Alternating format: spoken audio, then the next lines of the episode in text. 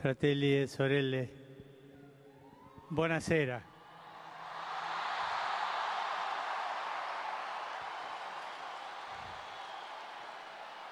Voi sapete che il dovere del conclave era di dare un vescovo a Roma.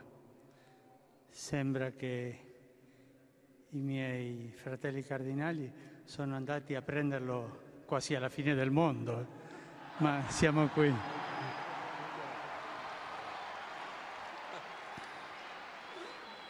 Vi ringrazio l'accoglienza,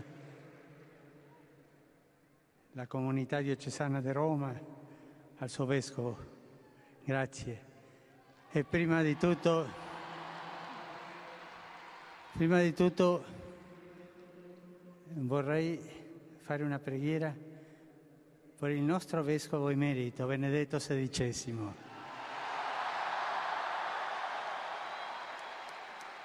Preghiamo tutte insieme per lui, perché il Signore lo benedica e la Madonna lo custodisca. E adesso incominciamo questo cammino, vescovo e popolo, vescovo e popolo, questo cammino della Chiesa di Roma, che è quella che presiede nella carità a tutte le chiese, un cammino di fratellanza, d'amore, di fiducia fra noi. Preghiamo sempre per noi, l'uno per l'altro. Preghiamo per tutto il mondo, perché ci sia una grande fratellanza. Vi auguro che questo cammino di Chiesa che oggi incominciamo e chi mi aiuterà è il mio cardinale vicario qui presente, eh, sia fruttuoso per l'evangelizzazione di questa tanta bella città.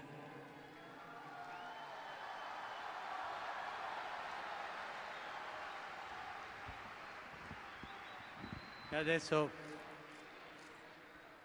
vorrei dare la benedizione, ma prima, prima vi chiedo un favore. Prima che il Vescovo benedica il popolo, vi chiedo che voi pregate al Signore perché mi benedica la preghiera del popolo chiedendo la benedizione per il suo Vescovo. Facciamo,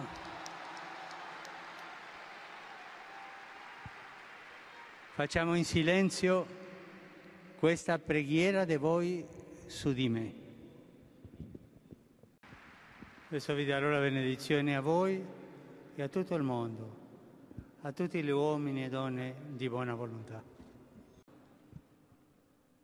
Et benedictio Dei omnipotentis, Patris, et Filii, et Spiritus Sancti, descenda super vos et maniat semper.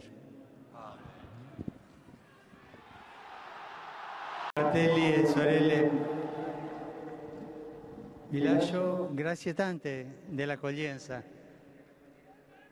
Pregate per me e a, dom- a, a presto, ci vediamo presto. Domani voglio andare a pregare la Madonna perché custodisca a tutta Roma. Buona, buonanotte e buon riposo.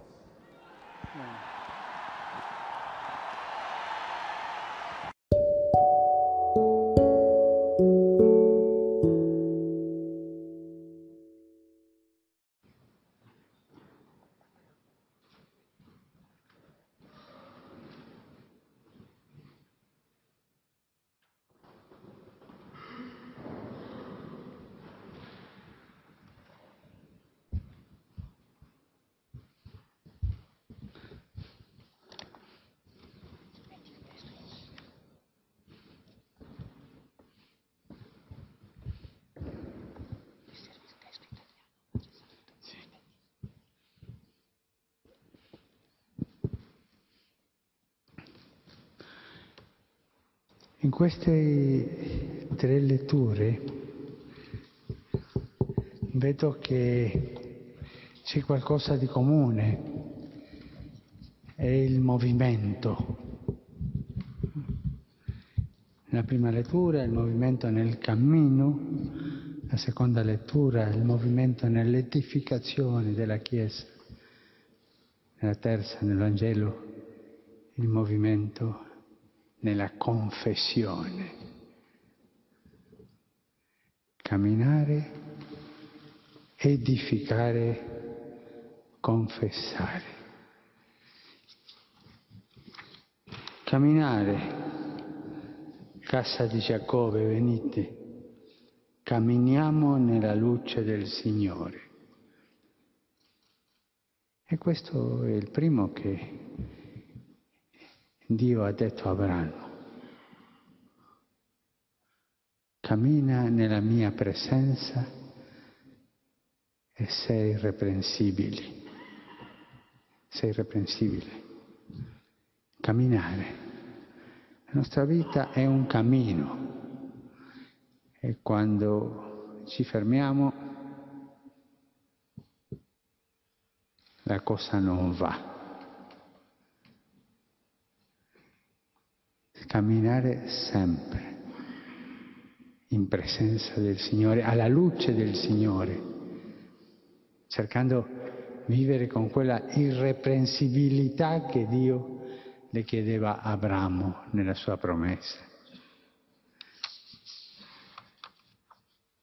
Edificare. Edificare la Chiesa. Si parla di Petre. Con Petre, si vede Petre, hanno consistenza, ma Petre vive, Petre unte per lo Spirito Santo. edificare la Chiesa, la sposa di Cristo, su quella pietra angolare che è lo stesso Signore. E quello è un altro movimento della nostra vita, edificare. E terzo, confessare. Noi possiamo camminare tutto che vogliamo, noi possiamo edificare tante cose, ma se non confessiamo Gesù Cristo, la cosa non va. Diventeremo una ONG pietosa, ma non la Chiesa sposa del Signore. Quando non si cammina, si ferma. Quando non si edifica sulle pietre, cosa succede? Succede quello che succede ai bambini sulla piaggia quando fanno dei palazzi di sabbia. Poi tutto viene giù, senza consistenza. Quando non si confessa Gesù Cristo, mi viene quello di Leon Blois. Chi non prega il Signore prega al diavolo. Quando non si confessa Gesù Cristo, si confessa la mondanità del diavolo, la mondanità del demonio. Camminare, edificare, costruire, confessare. Ma la cosa non è così facile perché nel camminare, nel costruire, nel confessare,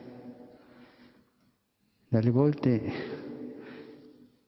ci sono scosse, ci sono movimenti che non, so proprio, che non sono proprio i movimenti del cammino, sono movimenti che ci tirano indietro. Questo Vangelo prosegue con una situazione speciale. Lo stesso Pietro che ha confessato Gesù Cristo le disse, sì, tu sei Cristo, il figlio del Dio vivo. Io ti seguo, ma non parliamo di croci. Questo non c'entra. Ti seguo con altre possibilità, senza la croce. E quando camminiamo senza la croce, quando edifichiamo senza la croce e quando confessi, confessiamo un Cristo senza croce, non siamo discepoli del Signore.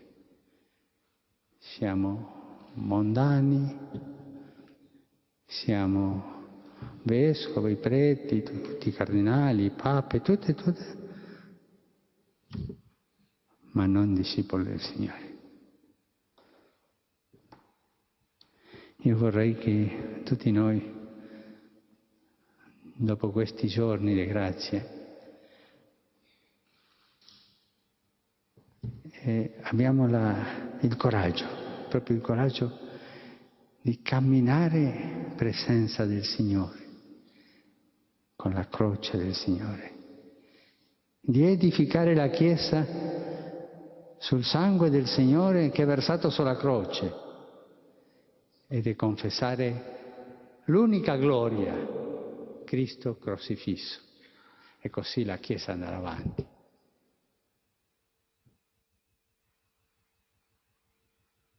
Io ci auguro a tutti noi che lo Spirito Santo, per la preghiera della Madonna, nostra Madre, ci conceda questa grazia.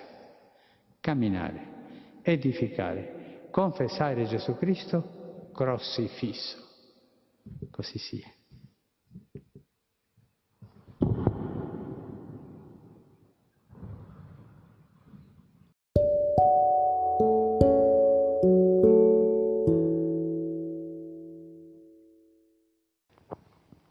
Fratelli Cardinali, questo periodo dedicato al conclave è stato carico di significato non solo per il collegio cardinalizio, ma anche per tutti i fedeli.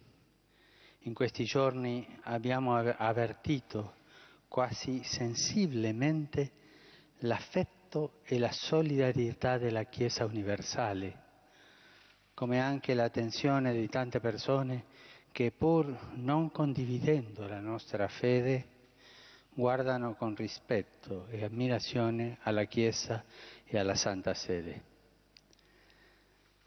Da ogni angolo della terra si è innalzata fervida e corale la preghiera del popolo cristiano per il nuovo Papa e carico di emozione è stato il mio primo incontro con la foglia assieppata in piazza San Pietro, con quella suggestiva immagine del popolo orante e gioioso ancora impressa nella mia mente, desidero manifestare la mia sincera riconoscenza ai vescovi, ai sacerdoti, alle persone consacrate, ai giovani, alle famiglie, agli anziani per la loro vicinanza spirituale così toccante e fervorosa. Sento il bisogno di esprimere la, la, mia più viva e profonda gratitudine a tutti voi, venerati e cari fratelli cardinali, per la sollecita collaborazione alla conduzione della Chiesa durante la sede vacante. Rivolgo a ciascuno un cordiale saluto, ad iniziare dal decano del Collegio Cardinalizio, signor Cardinale Angelo Sodano che ringrazio per le espressioni di devozione e per i fervidi auguri che mi ha rivolto a nome vostro. Con lui ringrazio il signore Cardinale Tarsisio Bertone, Camerlengo di Santa Romana Chiesa, per la sua premurosa opera in questa delicata fase di transizione.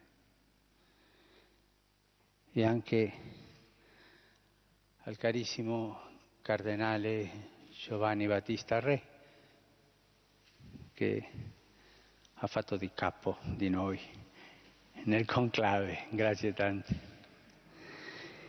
Il mio pensiero va con particolare affetto ai venerati cardinali che a causa dell'età o della malattia hanno assicurato la loro partecipazione e il loro amore alla Chiesa attraverso l'offerta della sofferenza e della preghiera. E chi, io vorrei dirgli che l'altro ieri il cardinale Mejia ha avuto un infarto cardiaco e è ricoverato nella, Pio XI, ma cre, si crede che la sua salute ancora è stabile e ci ha mandato saluti. Non può mancare il mio grazie anche a quanti nelle diverse mansioni si sono adoperati attivamente nella preparazione e nello svolgimento del conclave, favorendo la sicurezza e la tranquillità dei cardinali in questo periodo così importante per la vita della Chiesa. Un pensiero colmo di grande affetto e di profonda gratitudine rivolgo al mio venerato predecessore Benedetto XVI, che in questi anni di pontificato ha arricchito e rinvigorito la Chiesa con il suo magistero, la sua bontà, la sua guida, la sua fede, la sua umiltà e la sua mitezza. rimarranno un patrimonio spirituale per tutti. Il ministero petrino, vissuto con totale dedizione, ha avuto in lui un interprete sapiente e umile, con lo sguardo sempre fisso a Cristo, Cristo risorto, presente e vivo nell'Eucaristia. Lo accompagneranno sempre la nostra fervida preghiera, il nostro incessante ricordo, la nostra imperitura e affettuosa riconoscenza. Sentiamo che Benedetto XVI ha acceso nel profondo dei nostri cuori una fiamma. Essa continuerà a ardere perché sarà alimentata dalla sua preghiera che sosterrà ancora la Chiesa nel suo cammino spirituale e missionario. Cari fratelli cardinali, questo nostro incontro vuole essere quasi un prolungato dell'intensa comunione ecclesiale sperimentata in questo periodo animati da profondo senso di responsabilità e sorretti da un grande amore per Cristo e per la Chiesa, abbiamo pregato insieme, condividendo fraternalmente i nostri sentimenti, le nostre esperienze e riflessioni. In questo clima di grande cordialità è così cresciuta la reciproca conoscenza e la mutua apertura. È quello buono perché noi siamo fratelli e qualcuno mi diceva i cardinali sono i preti del Santo Padre, ma siamo quella comunità, quella amicizia, quella vicinanza ci farà bene a tutti.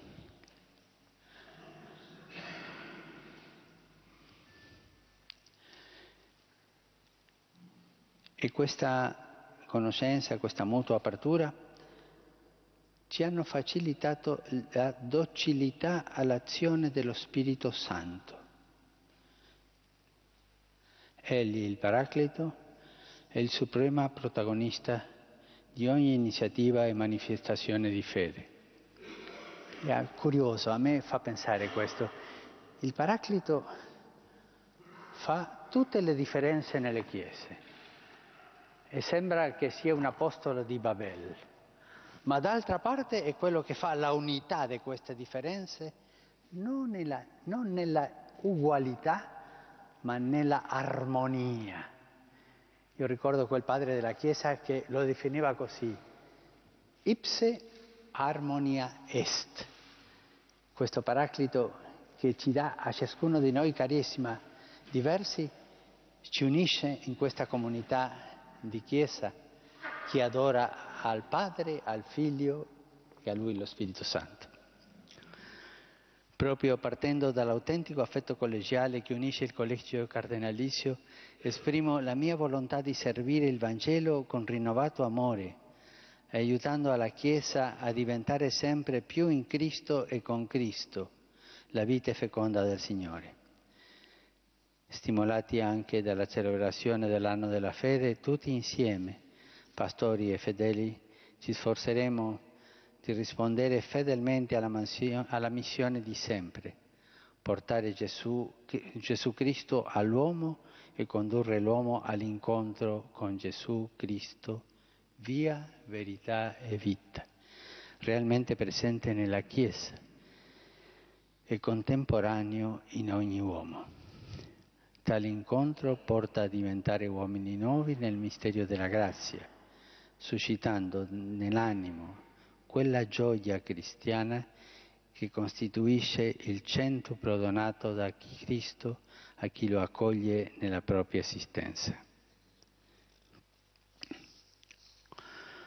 Come ci ha ricordato tante volte nei suoi insegnamenti e da ultimo con quel gesto coraggioso e umile, il Papa Benedetto XVI è Cristo che guida la Chiesa per mezzo del suo Spirito. Lo Spirito Santo è l'anima della Chiesa, con la sua forza vivificante e unificante. Di molti fa un corpo solo, un corpo mistico di Cristo non cediamo mai al pessimismo, a quell'amarezza che il diavolo ci offre ogni giorno. Non cediamo al pessimismo e allo scoraggiamento. Abbiamo la ferma certezza che lo Spirito Santo dona alla Chiesa, con il suo soffio possente, il coraggio di perseverare e anche di cercare nuovo, nuovi metodi di evangelizzazione per portare il Vangelo fino agli estremi confini della terra. La verità cristiana è attraente e persuasiva perché risponde al bisogno profondo dell'assistenza umana, annunciando in maniera convincente che Cristo è l'unico Salvatore di tutto l'uomo e di tutti gli uomini. Questo annuncio resta valido oggi come lo fu all'inizio del cristianesimo quando si operò la prima e grande espansione missionaria del Vangelo. Cari fratelli, forse la metà di noi siamo nella, vecchia, nella vecchiaia. Eh? La vecchiaia è, ah, mi piace dirlo così, la sede della sapienza della vita. I vecchi hanno la sapienza di aver camminato la vita come quel vecchio Simeone, la vecchia Ana al Tempio. E quella sapienza le ha fatto riconoscere proprio a Gesù. Donamoli questa sapienza ai giovani, come il buon vino che con gli anni diventa più, più buono. Donamoli ai giovani, la, ai giovani la sapienza della vita. E mi viene in mente quello che, che un poeta tedesco diceva della vecchiaia. Es ist ruhig das Alter und fromm. È il tempo della tranquillità e della preghiera e anche dare ai giovani questa saggezza. Tornerete ora nelle rispettive sedi per continuare il vostro ministero, arricchiti dell'esperienza di questi giorni, così carichi di fede e di comunione ecclesiale. Tale esperienza unica e incomparabile ci ha permesso di cogliere in profondità tutta la bellezza della realtà ecclesiale, che è un, che è un riverbero del fulgore di Cristo risorto. Eh, un giorno guarderemo quel, quel volto bellissimo del Cristo risorto. Alla potente intercessione di Maria, nostra madre, madre della Chiesa, affido il mio ministero e il vostro ministero. Sotto il suo sguardo materno ciascuno di noi possa camminare lieto e docile alla voce del suo Figlio divino, rafforzando l'unità, perseverando concordemente nella preghiera e testimoniando la genuina fede della presenza continua del Signore. Con questi sentimenti, sono veri, eh? con questi sentimenti vi imparto di cuore la benedizione apostolica, che stendo ai vostri collaboratori e alle persone affidate alla vostra cura pastorale.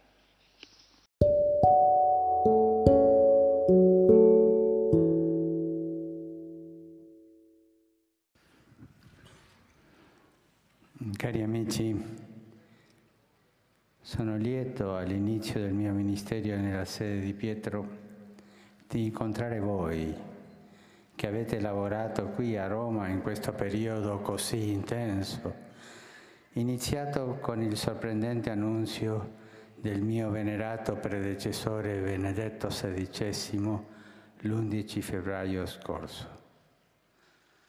Saluto cordialmente a ciascuno di voi.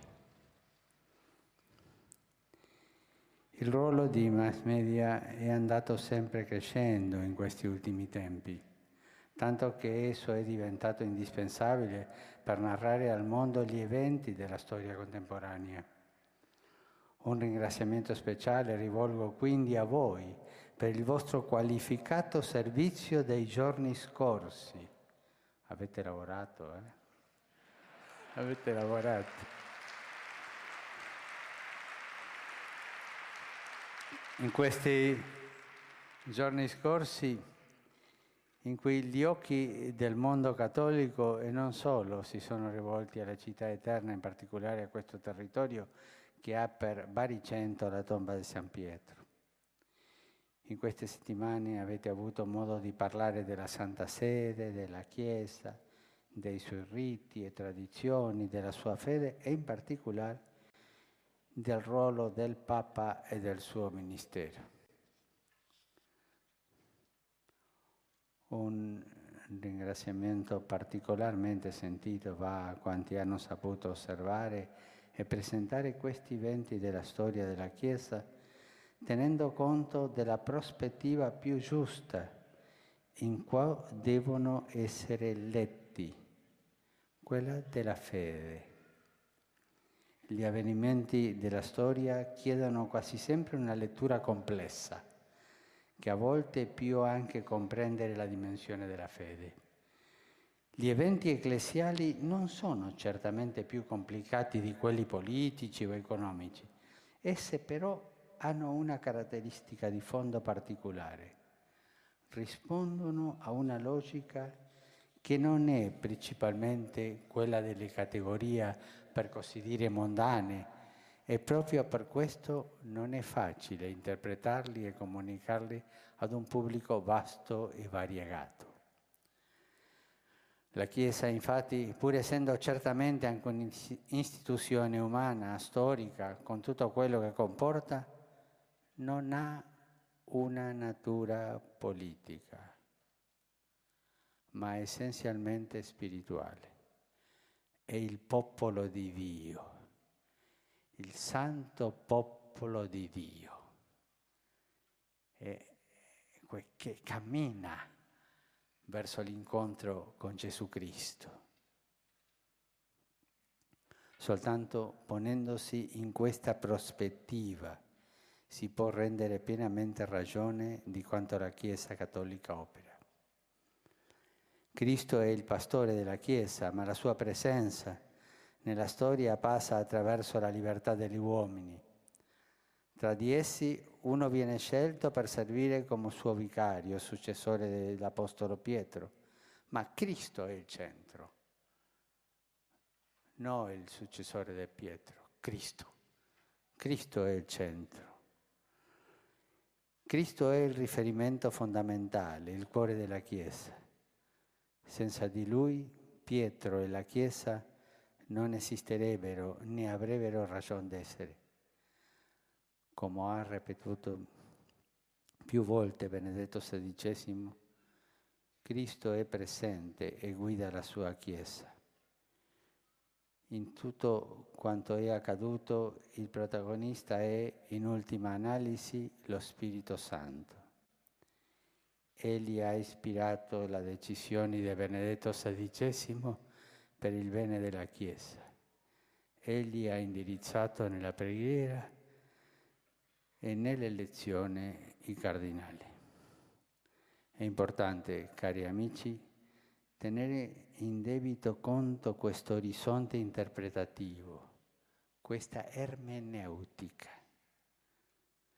per mettere a fuoco il cuore degli eventi di questi giorni. Da chi nasce anzitutto un rinnovato e sincero ringraziamento per le fatiche di questi giorni particolarmente impegnativi, ma anche un invito a cercare di conoscere sempre di più la vera natura della Chiesa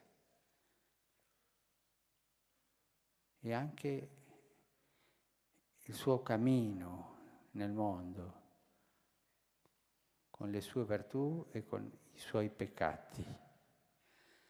E conoscere le motivazioni spirituali che la guidano e che sono le più autentiche per comprenderla. Siate certi che la Chiesa da parte sua riserva una grande attenzione alla vostra preziosa opera. Voi avete la capacità di raccogliere ed esprimere le attese e le esigenze del nostro tempo e di offrire gli elementi per una lettura della realtà. Il vostro lavoro necessita di studio, di sensibilità, di esperienza, come tante altre professioni, ma comporta una particolare attenzione nei confronti della verità, della bontà e della bellezza. E questo ci rende particolarmente vicini, perché la Chiesa esiste per comunicare proprio questo, la verità, la bontà e la bellezza in persona. Dovrebbe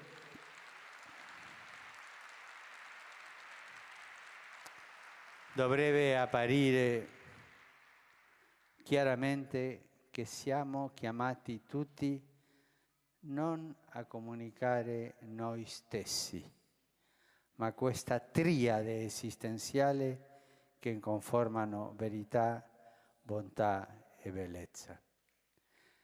Alcuni eh, non sapevano perché il vescovo di Roma ha voluto chiamarsi Francesco. E alcuni pensavano a Francisco Saverio, a Francisco de Sales, anche a Francisco de Assisi. Io gli racconterò la storia. Nel, nel, nell'elezione io avevo accanto a me l'arcivescovo emerito di San Paolo e anche prefetto emerito della congregazione per il clero, il cardinale Claudio Umes, un grande amico, un grande amico. E quando la cosa diveniva un po' pericolosa, lui mi confortava. No? e quando i voti sono saliti a due terzi, diviene l'applauso consueto perché è, è stato eletto il Papa. E lui mi abbracciò, mi baciò e mi ha detto non ti dimentichi dei poveri. E quella parola è entrata qui, i poveri, i poveri.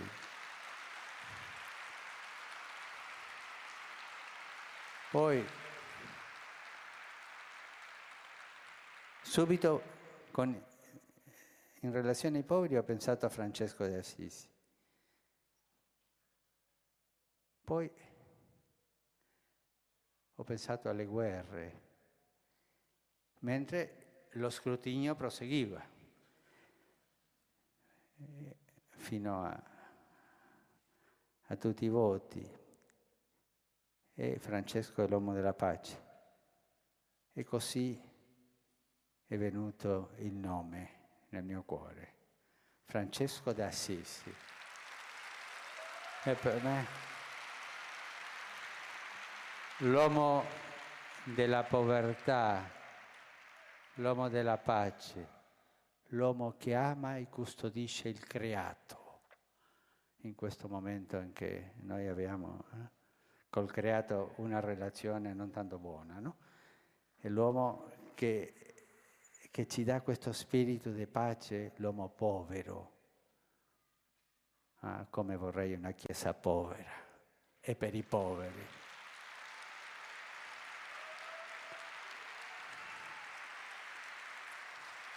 Dopo alcuni hanno fatto diverse battute, no? Ma tu dovresti già eh, chiamarti Adriano, perché Adriano VI è stato il riformatore, bisogna riformare. E un altro mi ha detto no, no, tu, il tuo nome dovrebbe essere Clemente. Ma perché? Ah, Clemente XV, così ti vindichi contro Clemente XIV che ha soppresso la compagnia di Gesù. Sono battute.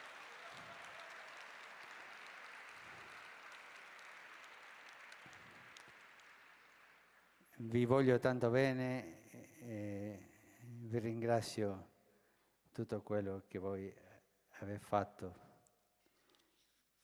e penso al vostro lavoro, vi auguro di lavorare con serenità e con frutto e di conoscere sempre meglio il Vangelo di Gesù Cristo e la realtà della Chiesa. Vi affido all'intercessione della Beata Vergine Maria, stella della evangelizzazione, e auguro il meglio a voi e alle vostre famiglie a ciascuno delle vostre famiglie e imparto di cuore a tutti voi la benedizione. Grazie tante.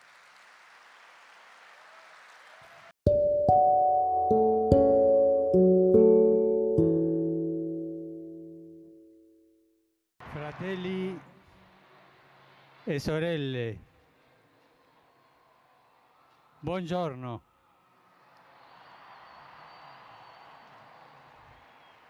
Dopo il primo incontro di mercoledì scorso, oggi posso rivolgere di nuovo il mio saluto a tutti e sono felice di farlo di domenica, nel giorno del Signore. Questo è bello e importante per noi cristiani, incontrarci di domenica, salutarci parlarci come ora qui nella piazza, una piazza che grazie ai media ha le dimensioni del mondo. In questa quinta domenica di Quaresima il Vangelo ci presenta l'episodio della donna adultera che Gesù salva dalla condanna a morte colpisce l'atteggiamento di Gesù.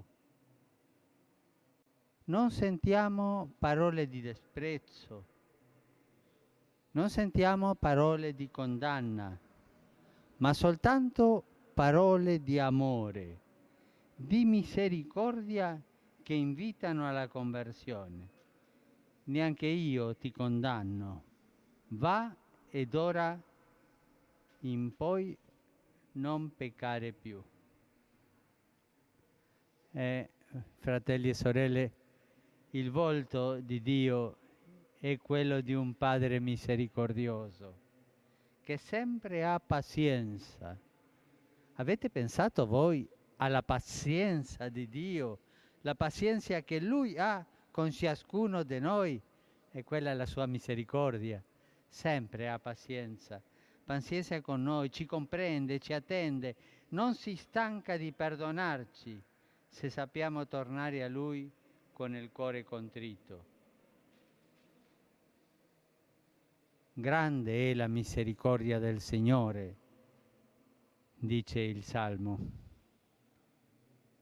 In questi giorni ho potuto leggere un libro di un cardinale, il cardinale Casper, un teologo in gamba, eh? un buon teologo, sulla misericordia. E mi ha fatto tanto bene quel libro, ma non credete che faccio pubblicità ai libri dei miei cardenali, eh? Non è così. Ma mi ha fatto tanto bene, tanto bene. Il cardinale Casper diceva che sentire misericordia, questa parola cambia tutto. È il meglio che noi possiamo sentire. Cambia il mondo. Un po' di misericordia rende il mondo meno freddo e più giusto. Abbiamo bisogno di capire bene questa misericordia di Dio. E questo Padre misericordioso che ha tanta pazienza. E ricordiamo il profeta Isaia che afferma che anche se i nostri peccati fossero rossi come scarlatto, l'amore di Dio li renderà bianchi come la neve. È bello quello della misericordia. Ricordo appena vescovo nell'anno 92 è arrivata a Buenos Aires la, la Madonna di Fatima e c'è fatta una grande messa, una grande messa per gli ammalati. E io sono andato a confessare quella messa e alla fine quasi della messa mi alzavo perché fare, dovevo fare una cresima è venuta da me una donna anziana, umile, molto umile, oltre ottantenne. Io l'ho guardata e l'ho detto nonna, perché da noi si dice così nonna alle anziane, nonna, lei vuole confessarsi? Sì, mi ha detto. Ma se lei non ha peccato, e lei mi ha detto, tutti abbiamo peccati, ma forse il Signore non le perdona. Il Signore perdona tutto, mi ha detto, sicura.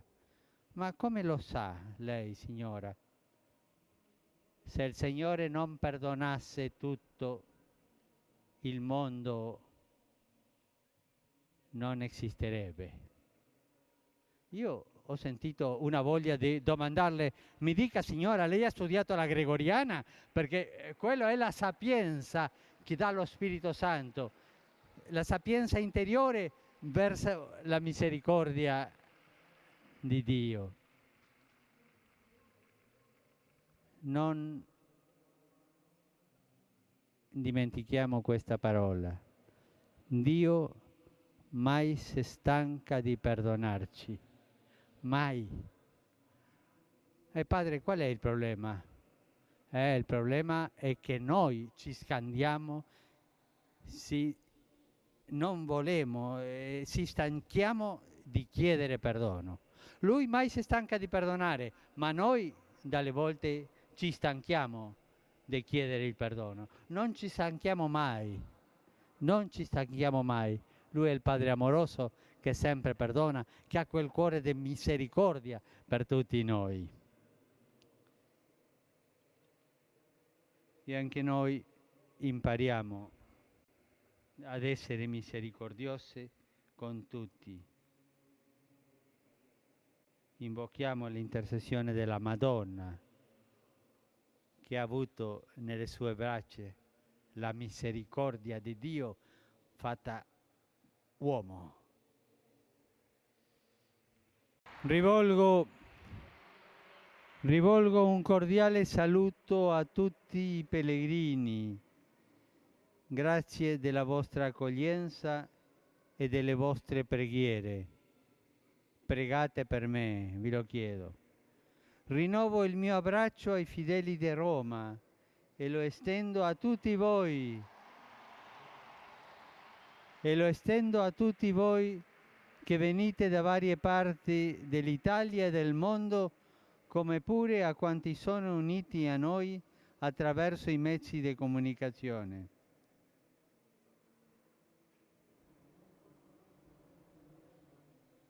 And ho, ho, scelto il nome di, del patrono d'Italia, San Francesco de Assisi, e ciò rafforza il mio legame spirituale con questa terra dove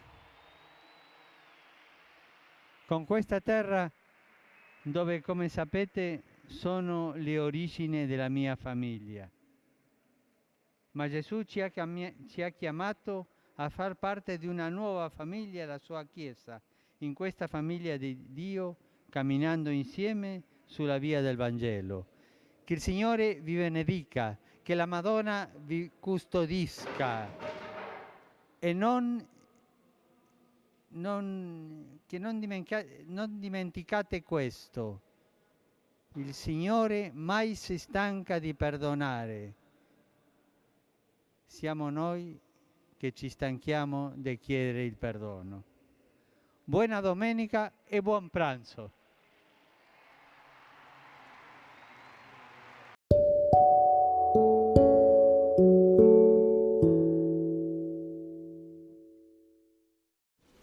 Ringrazio il Signore di poter celebrare questa Santa Messa di inizio del Ministero Petrino nella solennità di San Giuseppe, sposo della Vergine Maria e patrono della Chiesa universale. È una coincidenza molto ricca di significato ed è anche l'onomastico del mio venerato predecessore. Gli siamo vicini con la preghiera piena di affetto e riconoscenza.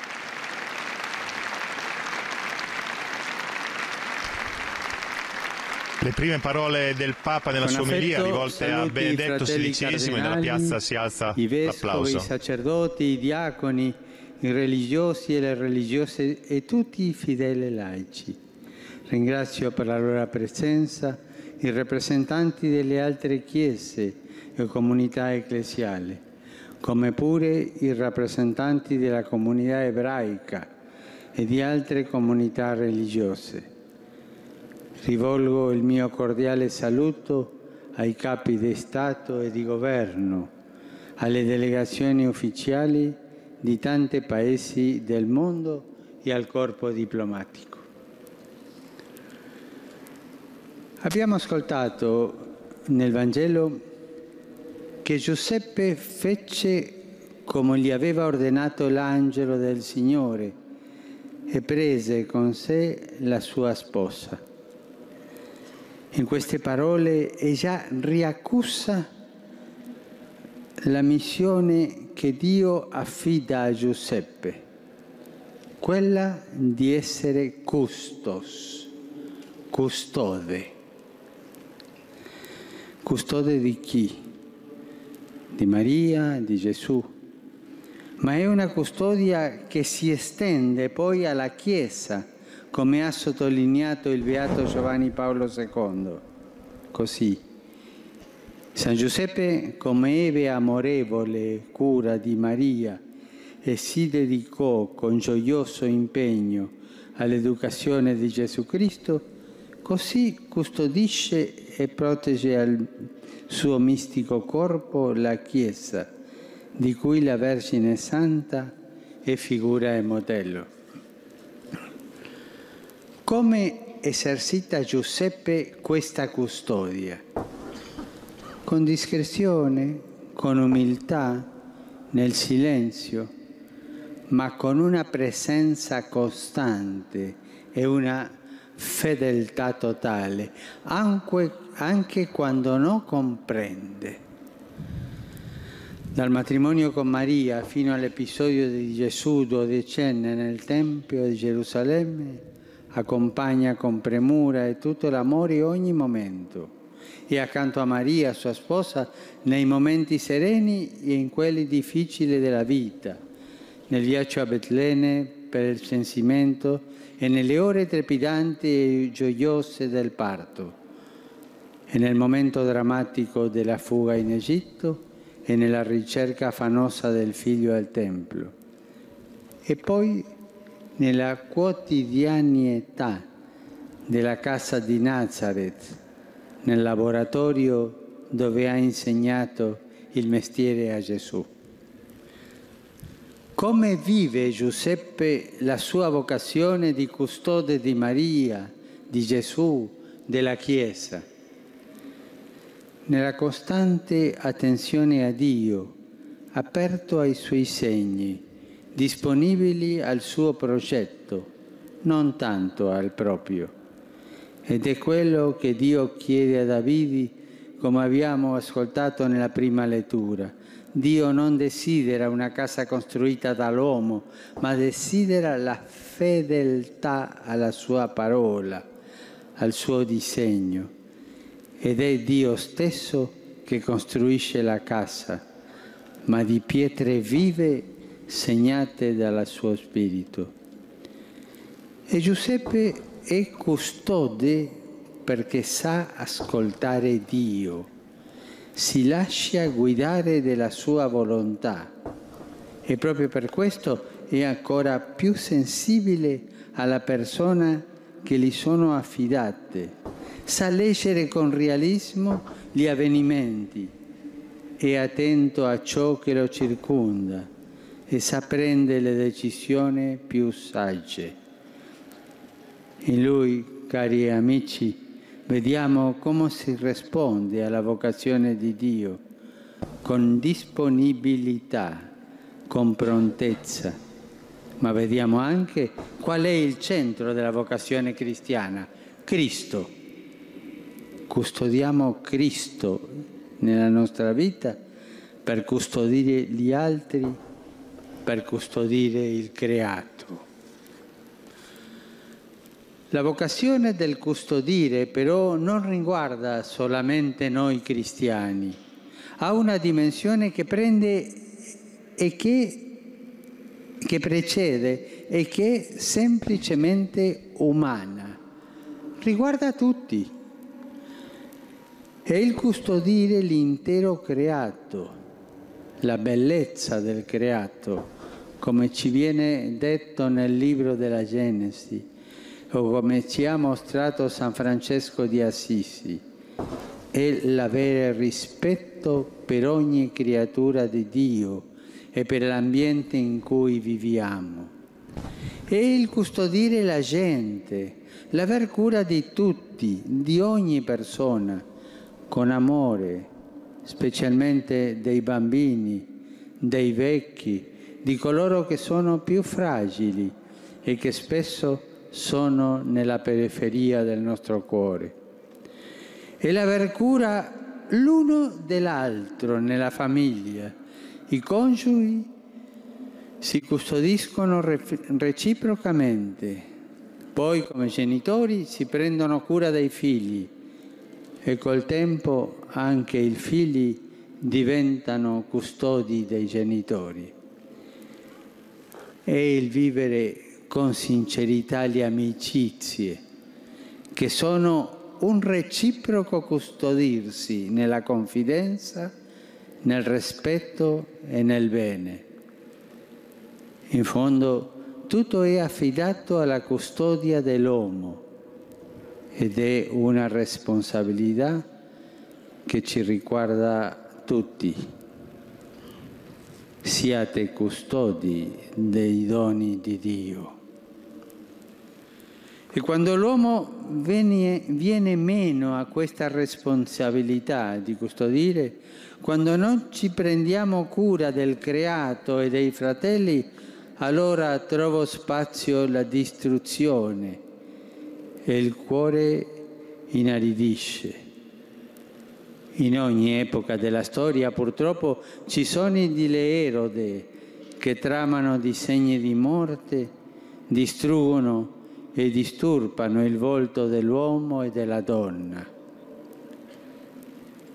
Vorrei chiedere, per favore, a tutti coloro che occupano ruoli di responsabilità in ambito economico, politico sociale, a tutti gli uomini e le donne di buona volontà, siamo custodi della creazione, del disegno di Dio iscritto nella natura custodi dell'altro, dell'ambiente. Non lasciamo che segni di distruzione e di morte accompagnino il cammino di questo nostro mondo. Ma per custodire dobbiamo anche avere cura di noi stessi. Ricordiamo, ricordiamo che l'odio, l'invidia, la superbia sporcano la vita. Custodire vuol dire allora vigilare sui nostri sentimenti, sul nostro cuore, perché è proprio da lì che escono le intenzioni buone e cattive, quelle che costruiscono e quelle che distruggono. Non dobbiamo avere paura della bontà, anzi neanche della tenerezza. E qui aggiungo allora un'ulteriore annotazione.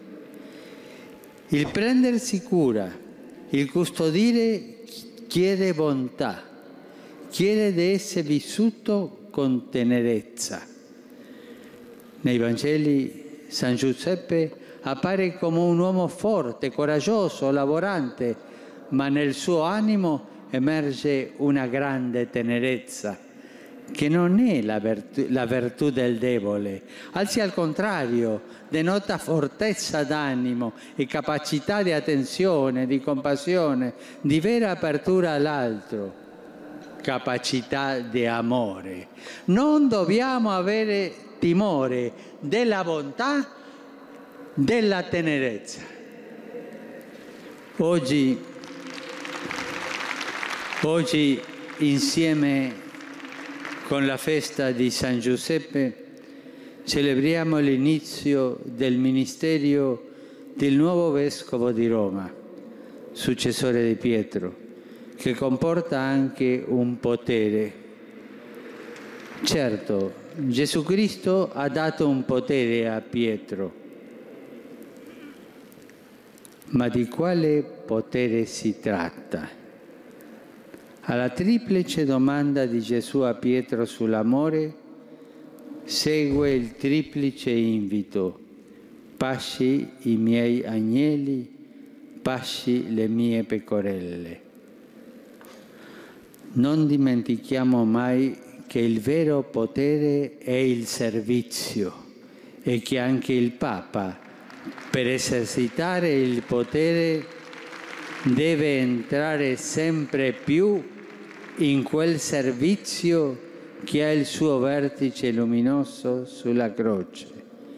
Deve guardare al servizio umile, concreto, ricco di fede di San Giuseppe e come lui, come lui aprire le braccia per custodire tutto il popolo di Dio e accogliere con affetto e tenerezza la intera umanità specie i più poveri, i più deboli, i più piccoli, quelle che Matteo descrive nel giudizio finale sulla carità.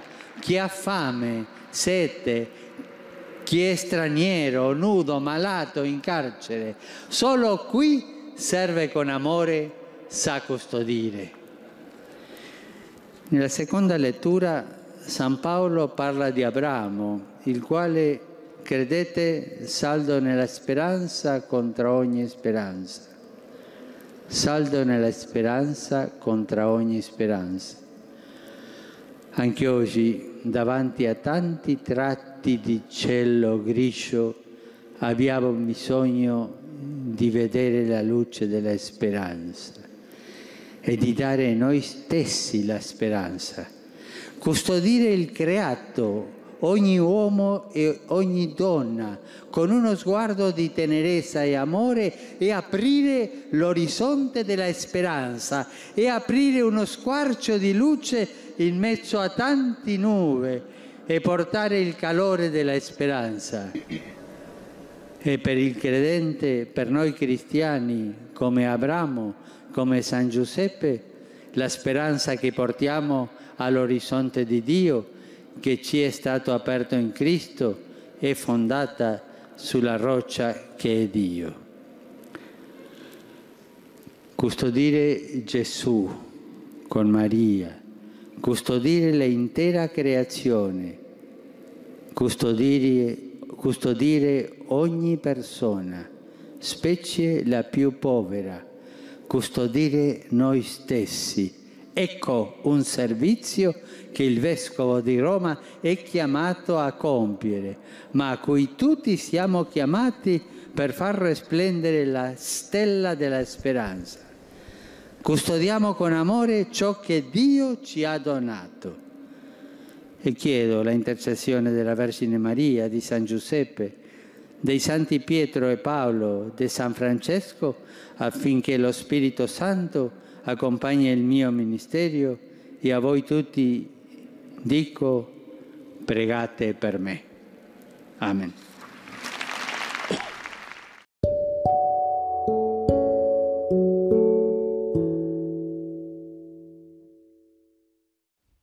Eccellenze, signore e signori, ringrazio di cuore il vostro decano ambasciatore Jean-Claude Michel per la bella parola che mi ha rivolto.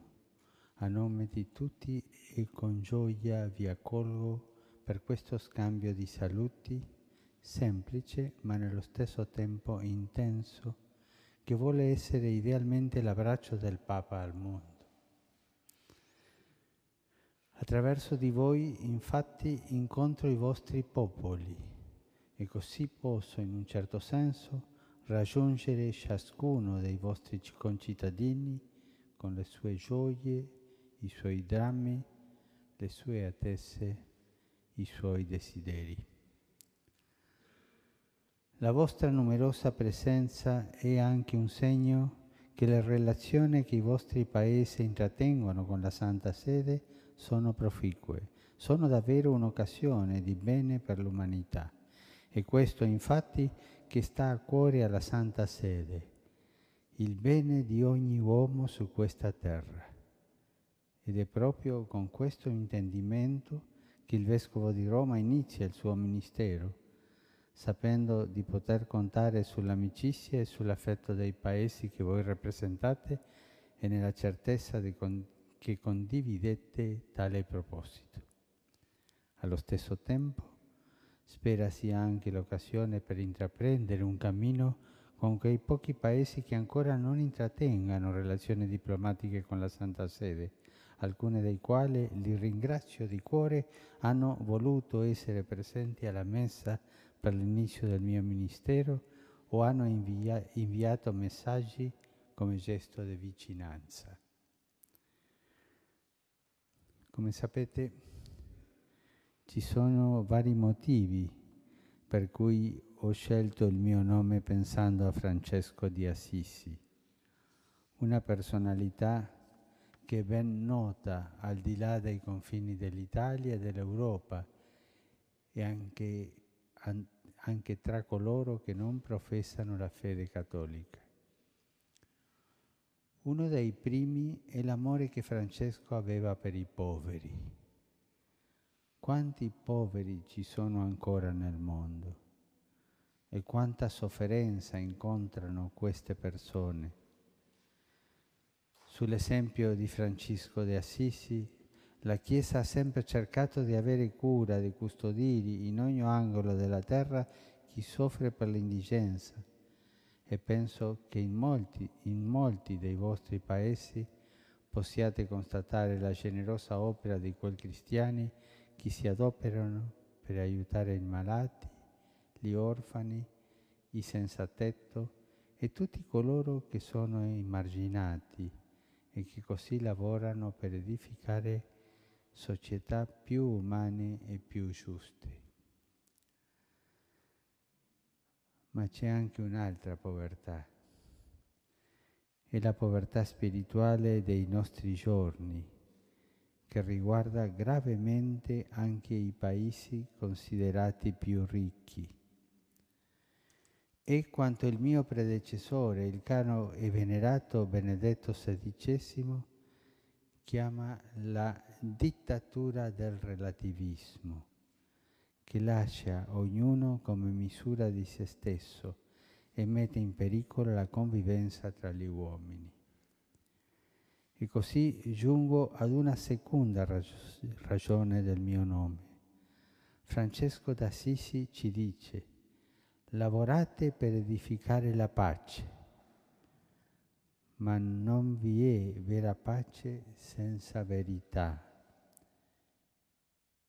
Non vi può essere pace vera se ciascuno è la misura de, di se stesso, se ciascuno può rivendicare sempre solo il proprio diritto senza curarsi allo stesso tempo del bene degli altri, di tutti, a partire dalla natura che accomuna ogni essere umano su questa terra.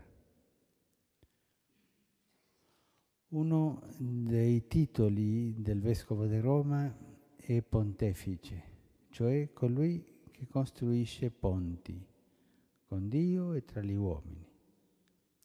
Desidero proprio che il dialogo tra noi aiuti a costruire ponti fra tutti gli uomini, così che ognuno possa trovare nell'altro non un nemico, non un concorrente, ma un fratello da accogliere e abbracciare.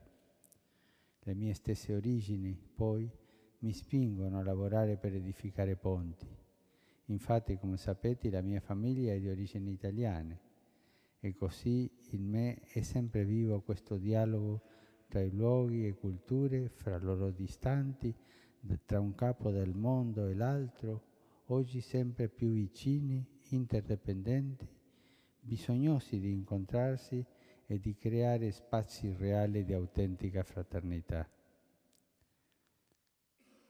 In quest'opera è fondamentale anche il ruolo della religione.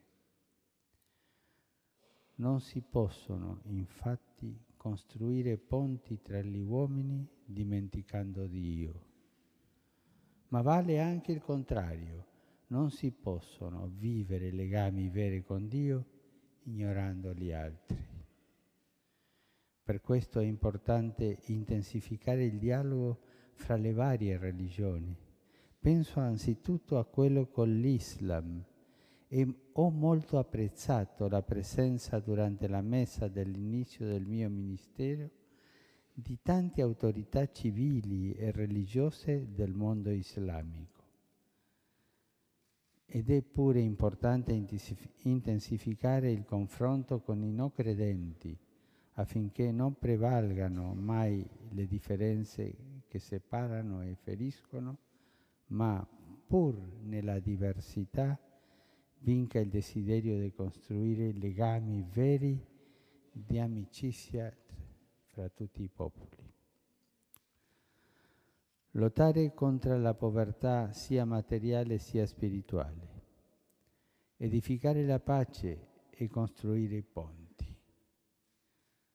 Sono come i punti di riferimento di un cammino al quale desidero invitare a prendere parte ciascuno dei paesi che rappresentate. Cammino difficile però, se non impariamo sempre più ad amare questa nostra terra. Anche in questo caso me di aiuto pensare al nome di Francesco, che insegna un profondo rispetto per tutto il creato il custodire questo nostro ambiente che troppo spesso non usiamo per il bene, ma sfruttiamo avidamente a danno l'uno dell'altro. Cari ambasciatori, signore e signori, grazie ancora per tutto il lavoro che svolgete insieme alla Segreteria di Stato per costruire la pace ed edificare ponti di amicizia e fraternità. Attraverso di voi desidero rinnovare ai vostri governi il mio grazie per la loro partecipazione alla celebrazione in occasione della mia elezione con l'auspicio di un fruttuoso lavoro comune. Signore Onnipotente, ricolmi dai suoi doni ciascuno di voi, le vostre famiglie e i popoli che rappresentate. Grazie.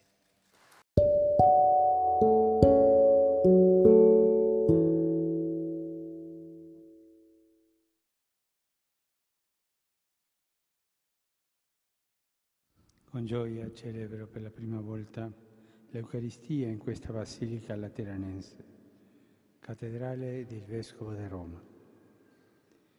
Vi saluto tutti con grande affetto, il carissimo Cardinale Vicario, i Vescovi ausiliari, il Presbitero diocesano, i diaconi, le religiose e religiosi e tutti i fedeli laici. Porgo anche i miei saluti al signore sindaco e alla sua moglie e a tutte le autorità. Camminiamo insieme nella luce del Signore risorto. Celebriamo oggi la seconda domenica di Pasqua, denominata anche della Divina Misericordia. Com'è bella questa realtà della fede per la nostra vita, la misericordia di Dio. Un amore così grande, così profondo, quello di Dio verso di noi. Un amore che non viene meno, sempre afferra la nostra mano e ci sorregge, si rialza, ci guida. Nel Vangelo d'oggi l'Apostolo Tommaso fa esperienza proprio della misericordia di Dio che ha un volto concreto, quello di Gesù, di Gesù risorto.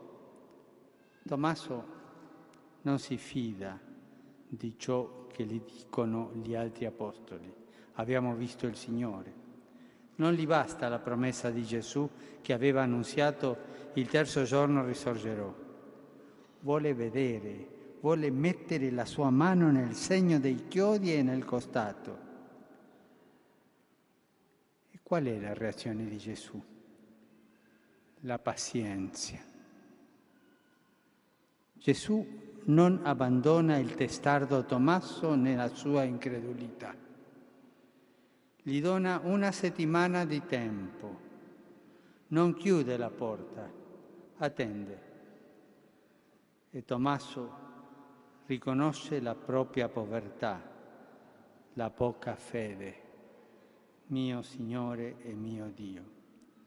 Con questa invocazione semplice ma piena di fede risponde alla pazienza di Gesù.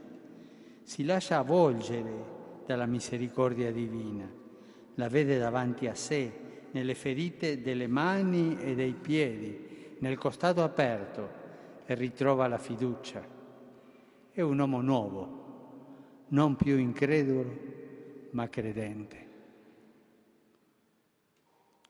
Ricordiamo anche Pietro, per tre volte rinega Gesù, proprio quando doveva essergli più vicino. E quando tocca il fondo, incontra lo sguardo di Gesù che con pazienza senza parole gli dice, Pietro, non avere paura della tua debolezza, confida in me. E Pietro comprende, sente lo sguardo d'amore di Gesù e piange. Che bello è questo sguardo di Gesù, quanta tenerezza. Fratelli e sorelle, non perdiamo mai la fiducia nella misericordia paziente di Dio. Pensiamo ai due discepoli di Emmaus, il volto triste, un camminare vuoto, senza speranza. Ma Gesù non li abbandona, percorre insieme la strada e non solo. Con pazienza spiega le scritture che si riferivano a lui e si ferma a condividere con loro il pasto. Questo è lo stile di Dio. Non è impaziente come noi, che spesso vogliamo tutto e subito, anche con le persone. Dio è paziente con noi perché ci ama e ci ama e chi ama comprende, spera, dà fiducia, non abbandona non taglia i ponti, sa perdonare. Ricordiamolo nella nostra vita di cristiani. Dio ci aspetta sempre, anche quando ci siamo allontanati. Lui non è mai lontano e se torniamo a Lui è pronto ad abbracciarsi. A me fa sempre una grande impressione rileggere la parabola del Padre misericordioso. Mi fa impressione perché mi dà sempre una grande speranza. Pensate a quel figlio minore che era nella casa del padre, era amato, eppure vuole la sua parte di eredità. Se ne va via, spende tutto, arriva al livello più basso, più lontano dal padre quando ha toccato il fondo, sente la nostalgia del calore della casa paterna e ritorna. E il padre aveva dimenticato il figlio? No, mai. È lì, lo vede da lontano, lo stava aspettando ogni giorno, ogni momento. È sempre stato nel suo cuore come figlio anche se lo aveva lasciato, anche se aveva sperperato tutto il patrimonio, cioè la sua libertà. Il Padre con pazienza e amore, con speranza e misericordia, non aveva smesso un attimo di pensare a lui e appena lo vede ancora lontano, gli, gli, cor- gli corre incontro e lo abbraccia con tenerezza la tenerezza di Dio senza una parola di rimprovero. È tornato e quella è la gioia del padre. In quell'abbraccio al figlio è tutto, tutta questa gioia, è tornato. Dio sempre ci aspetta, non si stanca. Gesù ci mostra questa pazienza misericordiosa di Dio perché ritroviamo fiducia, speranza sempre. Quel gran teologo tedesco Romano Guardini diceva che Dio risponde alla nostra debolezza con la sua pazienza e questo è il motivo della nostra fiducia, della, no, della nostra speranza. È come un dialogo fra nostra debolezza e la pazienza di Dio. È un dialogo che noi facciamo questo dialogo, ci dà speranza. Vorrei sottolineare un altro elemento. La pazienza di Dio deve trovare in noi il coraggio di ritornare a Lui, qualunque errore, qualunque peccato ci sia nella nostra vita. Gesù invita Tommaso a mettere la mano nelle sue piaghe delle mani e dei piedi e nella ferita del costato. Anche noi possiamo entrare nelle piaghe di Gesù, possiamo toccarlo realmente. E questo accade ogni volta che riceviamo con fede i sacramenti. San Bernardo in una bella omelia dice, attraverso le ferite di Gesù io posso succhiare miele dalla rupe e olio dai ciottoli della roccia cioè gustare e sperimentare quanto è buono il Signore. È proprio nelle ferite di Gesù che noi siamo sicuri. Lì si manifesta l'amore immenso del suo cuore. Tommaso lo aveva capito. San Bernardo si domanda, ma su che cosa posso contare? Sui miei meriti? Ma mio merito è la misericordia di Dio non sono certamente povero di meriti finché lui, lui sarà ricco di misericordia. Che se le misericordie del Signore sono molte, io pure abbonderò nei meriti. Questo è importante, il coraggio di affidarmi alla misericordia di Gesù, di confidare nella sua pazienza, di rifugiarmi sempre nelle ferite del suo amore. San Bernardo arriva ad affermare, ma che dire se la coscienza mi morde per i molti peccati? Dove è abbondato il peccato è sovrabbondata la grazia. Forse qualcuno di noi può pensare il mio peccato è così grande, la mia lontananza da Dio è come quella del figlio minore della parabola la mia incredulità è come quella di Tommaso. Non ho il coraggio di tornare e di pensare che Dio possa accogliermi e che stia aspettando proprio me. Ma Dio aspetta proprio te. Ti chiede solo il coraggio di andare a Lui. Quante volte nel mio ministero pastorale mi sono sentito ripetere, Padre, ho molti peccati. E l'invito che ho sempre fatto è non temere, va da Lui, ti, ta, ti sta aspettando. Lui farà tutto. Quante proposte mondane sentiamo attorno a noi, ma lasciamoci afferrare della proposta di Dio. La sua è una carezza di amore. Per Dio noi non siamo numeri, siamo importanti, anzi siamo quanto di più importante Egli abbia, anche se peccatori siamo, siamo ciò che gli sta più a cuore. Adamo, dopo il peccato, prova vergogna, si sente nudo, sente il peso di quello che ha fatto, eppure Dio non abbandona.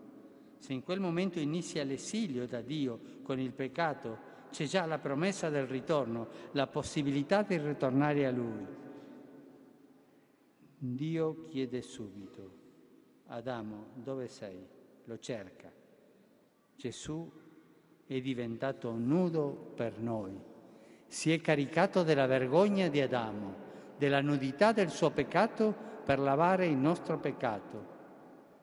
Dalle, dalle sue piaghe siamo, siamo stati guariti. Ricordatevi quello di San Paolo. Di che cosa mi vanterò se non della mia debolezza, della mia povertà? Proprio nel sentire il mio peccato, nel guardare il mio peccato, io posso vedere e incontrare la misericordia di Dio e il suo amore e andare da Lui per ricevere il perdono. Nella mia vita personale ho visto tante volte il, vo- il volto misericordioso di Dio, la sua pazienza.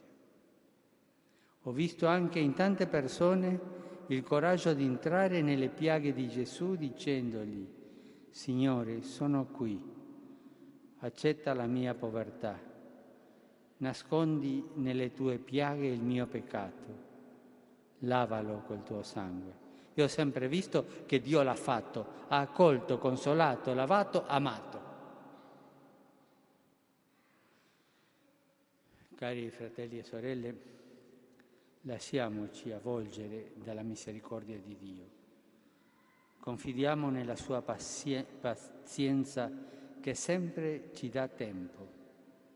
Abbiamo il coraggio di tornare nella sua casa, di dimorare nelle ferite del suo amore lasciandoci amare da Lui, di incontrare la sua misericordia nei sacramenti. Sentiremo la sua tenerezza, tanto bella.